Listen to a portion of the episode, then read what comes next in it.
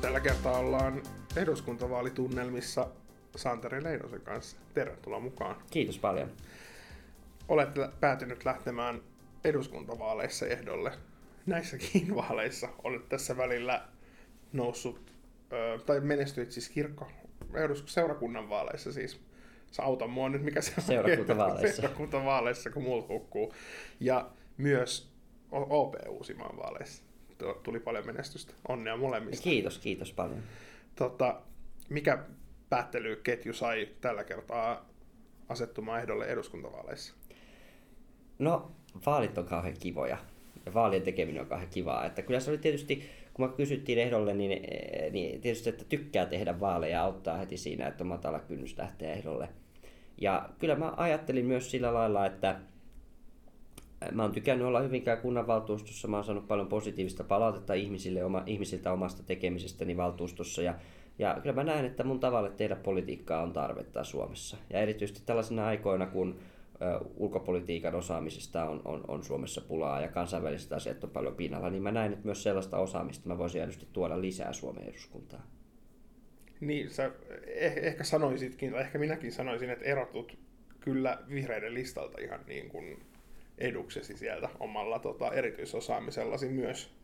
Joo, mä oon ollut nyt reilun vuoden tai yli vuoden vihreiden ulko- ja turvallisuuspoliittisen työryhmän puheenjohtajana. Meillä on siinä 2 tasavertaista puheenjohtajaa ja on opiskellut ehkä tietysti niin kuin Venäjään liittyviä asioita Helsingin yliopistossa ja maanpuolustuskorkeakoululla. Et sillä lailla asiat on kyllä tuttuja ja on ollut myös kiinnostava puolueen sisältä päästä seuraamaan tämän tilanteen kehittymistä ja mitä vaiheita vaikka Suomessa on ollut viime aikoina. No ne on kyllä mielenkiintoisia. On muuttunut niin kuin lyhyessä ajassa, ei olisi vuosi sitten vielä tiennyt, että mitä kaikkea tulee eteen. Onko nämä siellä tullut ominaisuuksia vastaan, mitä ajattelet, että on eduskuntatyössä hyödyksi tai täällä Hyvinkäällä lautakunnissa ja valtuustossa toimissa, onko tullut vastaan semmoisia, niin kuin, mistä arvelet, että sinulle juuri on paljon hyötyä mahdollisesti eduskuntatyössä? Mä täytin Yle Vaalikonetta ja Yle Vaalikoneessa oli sellainen kysymys, että mitkä on 3 hyvää ominaisuutta kansanedustajalle. Ja mä sitten laitoin sinne, että yhteistyökyky, halu kuunnella muita ihmisiä, valmius kohdata muita ihmisiä yli puoluerajojen, määrätietoisuus, että poliitikon pitää valita ne kamppailut, mitä se käy asioiden edistämiseksi ja mitä tavoitteita se haluaa edistää missäkin kohdassa. Määrätietoisuus on tärkeää. Ja sitten semmoinen laaja yleissivistys on myös politiikassa tärkeää, että poliitikon tehtävä ei olla asiantuntija, vaan poliitikon tehtävä on sitten useamman eri asiantuntijan lausuntojen pohjalta tehdä se kokonaisharkinta. Ja tähän mä koen, että erityisesti kuntapolitiikka on tuonut hyvää harjoitusta, että on saanut toimia valtuustossa ja lautakunnassa ja oppia tästä. Ja kyllä mä koen myös olevani, mä aidosti tykkään ihmisten kohtaamisesta ja uusien ihmisten tapaamisesta ja se on semmoinen ominaisuus, mikä on varmasti kansanedustajallekin tärkeää, että viihtyy toreilla kuuntelemassa ihmisten huolia ja on valmis viemään niitä eteenpäin. Ottaako kuntalaiset paljon suhun yhteyttä? No ei nyt ehkä, ei voi sanoa, että ihan hirveästi, että olisi niin kuin yöunet mennyt ja aikataulut mennyt, mutta aika paljon on sitä tietysti, kun liikkuu yhdistyksissä Hyvinkäällä tai kaupungilla tai muuta, niin sitten ihmiset tulee, varsinkin tutut ihmiset, puhumaan ja kertomaan asioita. Että semmoisen sähköpostitse tai viestitse palautteen antaminen kynnys ihmisille on vaikuttaa olevan aika korkea. Mutta sitten jos on tuttu ihminen tai näkee jossain kaupassa tai kahvilassa, niin sitten on matalampi kynnys siinä juttelun ohessa kertoa, että olisi tämmöinenkin asia, mitä pitäisi hoitaa ja edistää. Ja mä oon myös nämä yksittäiset yhteydenotot, mitä on sitten tullut, niin on ollut niistä tosi kiitollinen, koska ne on kaikki ollut sellaisia asioita, jos joku on kirjallisesti lähestynyt, mistä ei olisi muuten kuullut ollenkaan, niin ne on ollut tosi tärkeitä. Mitä sä ajattelet, että oma kansanedustaja just Hyvinkäältä niin olisi tämän alueen asukkaille tärkeä? Mitä kaikkea sellaista siltarumpupolitikointia siellä voisi harrastaa näin niin kuin Uudenmaan tasolla, että ehdottomasti just hyvinkääläisten kannattaisi suunnata katseet oman kylän ehdokkaaseen? No pääasiallinen syy mun mielestä on varmasti se, että meillä on Hyvinkäällä tosi paljon tosi hyviä ehdokkaita joka puolueesta. Et paitsi että he on hyvinkääläisiä, niin kyllä useimmasta henkilöstä mä näen, että he olisivat tosi hyviä kansanedustajia persoonaltaan.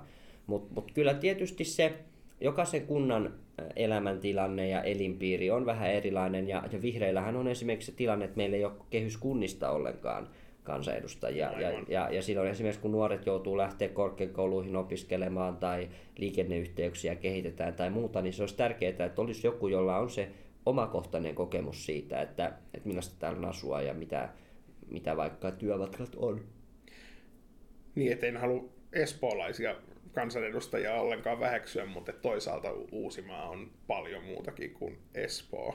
Ja kyllähän se on kuvaavaa, että kun Uudenmaan vihreiden kesäpäivät oli Hyvinkäällä ja sitten yksi Uudenmaan vihreiden aktiivi kysyi multa, että eikö Hyvinkää olekaan Etelä-Hämettä, että sillä lailla, että se koko vaalipiiri olisi laajasti edustettuna, niin se olisi tärkeä asia. Ja Hyvinkää on tietysti kehyskunnistakin vielä erilainen, koska meillä on laaja vaalipiiri, mutta Hyvinkäällä on sitten kuitenkin tosi tiivis kaupunkikeskusta, missä kaikki on aika lähekkäin toisiaan. Ja mennään sun vaaliteemoihin. Olisiko niin kuin silleen 3 pointtia hengessä? Mun vaalislogani on, että valitse Santeri, koska maailma odottaa tekoja. Ja se voi tulkita monella tavalla. Ja kyllä mä kärkiteemäksi nostan sitä ulko- ja turvallisuuspolitiikan. Meillä on isoja kansainvälisiä asioita, niin kuin Suomen NATO-jäsenyys ja Venäjän sota Ukrainassa ja Eurooppa-politiikka ja globaali kestävyys, kriisi ja niin edelleen, jotka vaatii kansainvälistä osaamista. Sitten toisena asiana mä nostaisin ilmastokriisin ja luontokatokriisin, mitä me eletään tällä hetkellä. Että meillä on ratkaiseva vuosikymmen nyt ja käytännössä ratkaisevat eduskuntavaalit siinä, että saavutetaanko me hiilineutraali Suomi vai lähdetäänkö me pakittaa siinä tavoitteessa. Ja haluan olla tekemässä töitä sen eteen, että Suomi pitää kiinni hiilineutraaliustavoitteessa. Ja sen lisäksi meillä on paljon käytännön asioita, niin kuin esimerkiksi maa-aineslain uudistaminen, miten me voitaisiin välttää louhoshankkeita Hyvinkäällä. Metsärata-hankkeen, miten me kehitetään päärataa vai rahdetaanko me rakentaa uusia raidelinjoja Uudellemaalle, mikä taas sitten vahingoittaisi paikallisluontoa ja muuten luonnon monimuotoisuus, niin niiden suojelu on tärkeää. Ja sitten kansainvälisten asioiden ja luonnonsuojelun lisäksi, niin 3. vaaliteemana mulla on talous, että kyllähän näissä vaaleissa on kyse taloudesta hyvin pitkälle, ja ajattelen itse, että hyvinvointivaltio rakennettiin sotien jälkeen köyhässä Suomessa, ja nyt on arvovalinta, halutaanko me jatkaa sitä työtä, kun on meidän oma vuoro kantaa vastuuta. Mä ajattelen, että kyllä me halutaan ja kyllä meidän on mahdollista jatkaa sitä työtä. Mä nostan tuolta tuon Metsärannan tähän pöydälle hetkeksi ja sä oot ilmoittanut vastustavasi tätä Metsärata-hanketta muun muassa siksi, että se täällä pilkkoisi Hyvinkäällä luonto- ja metsä- ja kyläseutuja. Joo, Metsäratahan siis... mikä tarkoittaa siis Helsinki-Hämeenlinna tai Helsinki-Tampereen välistä oikorataa, joka ohittaisi siis Hämeenlinnan ja ison osan Hämettä ja ohittaisi Hyvinkään. Ja sillä lailla halkaisi siis ison osan Etelä-Suomea kahtia ja esimerkiksi Hyvinkäällä halkaisi siis Kytäjän kylän monista kohdista kahtia, niin siinä on paljon haitallisia puolia ja se ainoa hyöty siitä on 15 minuuttia lyhyempi matka Helsingistä Tampereelle ohittaen ne kaikki välissä olevat asemat, mitä meillä on. Et mä näen, että ympäristöllisesti se on täysin kestämätöntä, edistää luontokatoa, hävittää paikallisluontoa, katkaista eläinten viherkäytäviä, liittymäreittejä idästä länteen pitkin Etelä-Suomea. Ja sitten toisaalta talouden näkökulmasta meidän olisi halvempaa kehittää päärataa, se palvelisi suurempaa määrää käyttäjiä ja se olisi inhimillisesti tehokkaampaa, kun ei tarvitse esimerkiksi katkaista olemassa olevia maatiloita, tuhota olemassa olevia kiinteistöjä. Me nähdään jo nyt, että monissa kyläyhteisöissä pelkkä metsäradan suunnittelu on tuhonnut niiden jälleenmyyntiarvon ja halun investoida vaikka julkiseen infrastruktuuriin sillä alueella, koska tiedetään, että metsärata hajottaisi ne yhteisöt. Ja sen takia tämä hanke olisi tärkeää, että sitä jopa itse edistäminen nyt pysäytetään, koska se aiheuttaa jo pelkkä suunnittelun uhka niin isoja vaikutuksia, erityisesti sosiaalisesti. Positiivista tai negatiivista voi olla myös se, että ainakin hintalappu ilmeisesti olisi sen verran suuri, että voi olla, että hanke ei siinäkään mielessä toteudu, mutta sitten taas toisaalta toivottaisit luultavasti tervetulleeksi, kuten minäkin, niin lisärahoituksen näiden pääradan kehittämiseen noin niin kuin muuten ja ratayhteyksien kehittämiseen noin niin kuin muuten Suomessa. Että... Joo, kyllähän meillä pääradan kehittäminen liikennemäärät kasvaa koko ajan, niin on ihan välttämätöntä. Ja se on minusta tärkeää erottaa, kun puhutaan näistä tunnin junahankkeista, niin ei ole mitenkään välttämätöntä sitoa lähiliikenteen kehittämistä näihin tunnin junahankkeisiin. Se on nyt poliittisesti tehty ja se voidaan poliittisesti erottaa ja me voidaan kehittää Helsingin, Tampereen ja Turun lähiliikennettä ilman näiden tunnin junaratojen toteuttamista. Et näkisin järkevämpänä kehittää lähiliikennettä Ruuhka-Suomessa ja sen sijaan, että nopeutetaan 15 minuuttia kaukojunia Etelä-Suomessa, niin rakennetaan Itä-Suomeen ja Pohjois-Suomeen kaukojunaverkkoa, missä se ei välttämättä toimi ollenkaan. Esimerkiksi Vaasasta Joensuuhun tai muuten länsi-itäsuuntainen kaukojunaliikenne tai itärajan läheinen liikenne, niin ei se toimi ollenkaan Suomessa tällä hetkellä. Ja vaikuttavuus olisi paljon parempi, kun lyhentää minimaalisia etäisyyksiä täällä Etelä-Suomessa kaukoliikenteessä. Otetaan tästä Hutera-Aasisilta itärajalle ja perustetaanko sinne seuraavaksi ihan hillitön NATO-kompleksi? No, nämä NATO-tukikohdat on aika kiinnostava kysymys. Ja, niistä on vaalikoneissa kysytty. Niistä on vaalikoneissa kysytty. Ja eka on tietysti se, että mitä me tarkoitetaan, kun me puhutaan NATO-tukikohdista. Olikohan Iltalehti vai Iltasanomat meni niin pitkälle, että ne puhuu Naton esikunnasta, joka herättää heti sen kysymyksen, että onko tämä pienen 100 hengen komppanian esikunta, vai onko tämä joku suunnitteluesikunta, vai onko tämä koko liiton esikunta, joka siirretään Brysselistä Suomeen. Ja joku valtava lennosto. Valtava lennosto, niin, mutta mä näen itse sillä lailla, että jos me saataisiin Suomeen NATO-tukikohta Pohjois-Karjalaan esimerkiksi tai jollekin muualle tai Etelä-Pohjanmaalle, niin se olisi ihan valtava työllistäjä alue paikallisesti ja valtava taloudellinen satsaus, että ei sitä. Kun me on päätetty mennä kansainvälisen sotilasliiton jäseneksi, niin miksi me kieltäydyttäisiin kansainvälisestä yhteistyöstä Suomessa? Siinä ei ole mun mielestä mitään järkeä. Että kun ollaan Natossa, niin jos pelätään vaikka Venäjän reaktiota, niin Venäjä on hyökännyt Ukrainaan, vaikka Ukraina ei ole Natossa. Että sillä, että onko Suomessa NATO-tukikohta vai ei, niin sillä ei ole nyt merkitystä, kun me on päätetty liittyä siihen sotilasliittoon tai sopimusliittoon. Mutta sitten toinen kysymys on se, että kun puhutaan poliittisesta pääomasta, poliittisista neuvotteluista, että kukaan ei tarjoa meille tällä hetkellä NATO-tukikohtaa, niin kannattaako meidän kuluttaa poliittista pääomaa tukikohdan hankkimiseen, vai olisiko Suomen turvallisuudelle parempi panostaa vaikka valmiusharjoitteluun tai johtamisen yhteisiin järjestelmiin tai tiedustelun tilannekuvaan tai nopean toiminnan joukkoihin tai tällaisiin kaikkiin muihin NATOan tarjoamiin ominaisuuksiin, niin mä en ole vakuuttunut siitä, että juuri tukikohtaa Suomen kannattaa itse edistää kaikkien muiden vaihtoehtojen kustannuksella, koska neuvotteluissa ei voi kuitenkaan saada kaikkea, mitä haluaa. No, NATO-jäsenyyshän velvoittaa meitä tietysti tiettyyn prosenttiosuuteen bruttokansantuotteesta näiden asevarustelujen suhteen. Miten sitten talous, jos pitäisi kaikesta säästää, niin tämä on nyt aika moni on kyllä todennut ehdokkaista, että ensi kaudella tai tässä ei ole syytä turvallisuudesta hirveästi tinkiä. Luultavasti allekirjoitat tämän saman. Moni on todennut, ja kyllä mä en tekkivaalikoneessa ja mulla on avoimesti todennut, että mä kannatan tätä Naton puolustusbudjettiin sitoutumista. Ja tällä hetkellähän me reippaasti ylitetään se 2% määräraha, ja puolustusvoimat on ollut ehkä vähän alibudjetoitu viime vuosina. Meillä on esimerkiksi upseereista valtava pula Suomessa.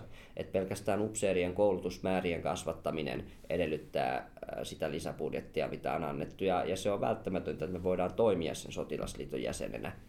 Mutta samalla on syytä muistaa, että koska me nykyisellä budjetilla jo Hornet-hankintojen ja muiden kalustohankintojen takia saavutetaan se Naton määräraha, niin puolustusmenot itsessään ei ole välttämättä niin kuin se julkisen talouden ison kuvan kannalta merkittävä kysymys, että sitten puolustusmäärärahoista leikkaaminen on enemmän arvovalinta, ja sitten toisaalta semmoinen juustohöylä leikkauksi, jos lähdetään koko julkista sektoria tasapainottamaan.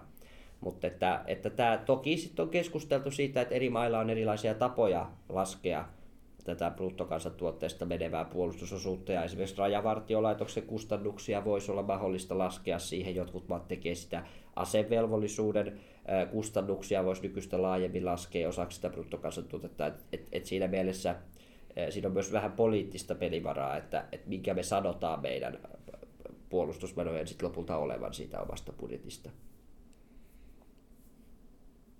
Mutta faktahan on myös se, että NATO-jäsenyyden myötä niin Suomen on mahdollista saada myös puolustusmenosäästöjä sillä, että hankitaan entistä keskitetymmin ja entistä yhteensopivammin isossa mittakaavassa eurooppalaisia puolustusjärjestelmiä. Tämä on sellainen asia, mistä ei ihan hirveästi ole puhuttu kyllä ääneen.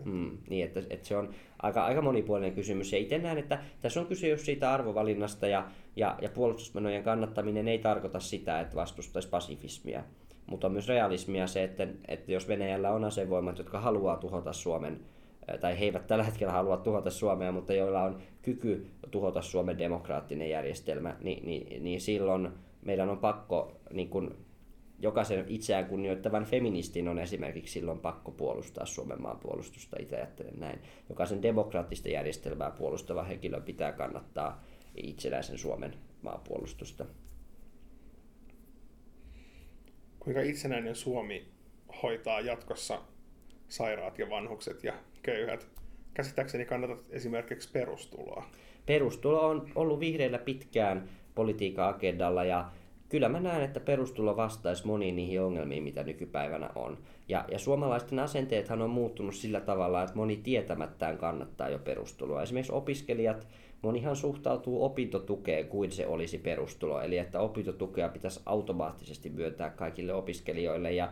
Ja on tästä mitä mieltä tahansa, niin tämähän on perustulon kannattamista. Ja opintotuki ei ole perustulo, se on tulosidonnainen tuki ja ihmiset yllättyy, kun ne saa liikaa tuloja ja opintotukea viedään pois. Ja sitten tällaiset henkilöt, heidän itsestään selvästi pitäisi musta olla valmiit kannattamaan perustuloa. Että se perustulo helpottaisi monen heikommassa asemassa olevan henkilön tilannetta ihan poistamalla kohtuutonta byrokratiaa, eikä sen perustulon ole pakko ensivaiheessa kasvattaa sosiaalimenoja, vaan se voidaan toteuttaa sillä tavalla, että otetaan tämä nykyinen sosiaaliturvan taso siihen lähtökohdaksi. Ja perustulo myös tietysti kannustaisi yrittäjyyteen ja työllisyyteen, koska pienikin määrä tuloja oli saada lisää siihen perustulon päälle, eikä se esimerkiksi niin kuin nykyisellä tukimuodolla niin muodosta samalla tavalla kannustinloukkuja. Mitäs sote-hommille pitää tai ei pidä tehdä ensi kaudella?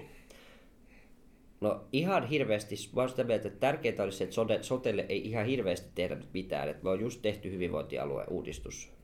Ja on tosi tärkeää, että ne alueet saa nyt hetken aikaa ihan vaan olla nykyisillä rakenteilla ja tottua siihen muutokseen. Että me nähdään, että mikä toimii ja saadaan vertailukilpoista dataa. Ja ajattelen, että ensi hallituskaudella ei missään nimessä pidä lähteä vähentämään esimerkiksi hyvinvointialueiden määrää, ainakaan nyt seuraavan 4 vuoden aikana. Mutta varmasti hyvinvointialueiden osittainen verotusoikeus on sellainen asia, mitä pitää harkita, koska esimerkiksi Keski-Uudenmaan päättäjillähän ei ole mitään aitoa kykyä nyt taata Keski-Uudenmaalle sote-palveluita tai vaihtoehtoisesti keventää keski-uusmaalaisten verotusta, jos he niin haluaa, ja heikentää palveluita samalla, että maakuntaveron ei ole pakko automaattisesti tarkoittaa kokonaisveroasteen kasvamista riippuen siitä, miten se toteutetaan. Et varmaan semmoinen uudistus on syytä tässä pohtia, että pitäisikö tuoda verotusoikeus ja yhdistää se kuitenkin jonkun tasoisiin valtionosuuksiin, jotta alueellinen tasa-arvo pysyy hyvinvointialueiden välillä. Mulla on sulle vielä revolverikysymykset. Eli mä kerron sulle täältä sanan tai sanaparin ja sitten sä kerrot, mitä sulle tulee siitä mieleen. Kuulostaa aika hurjalta, mutta kokeillaan. Ensimmäinen Krimin niemimaa. Venäjä. Ei kuulu Venäjään. Hyvä tarkennus. Pohjavesi. Sveitsi. Verotus. Korkeaa. Kieltenopetus. Tärkeää.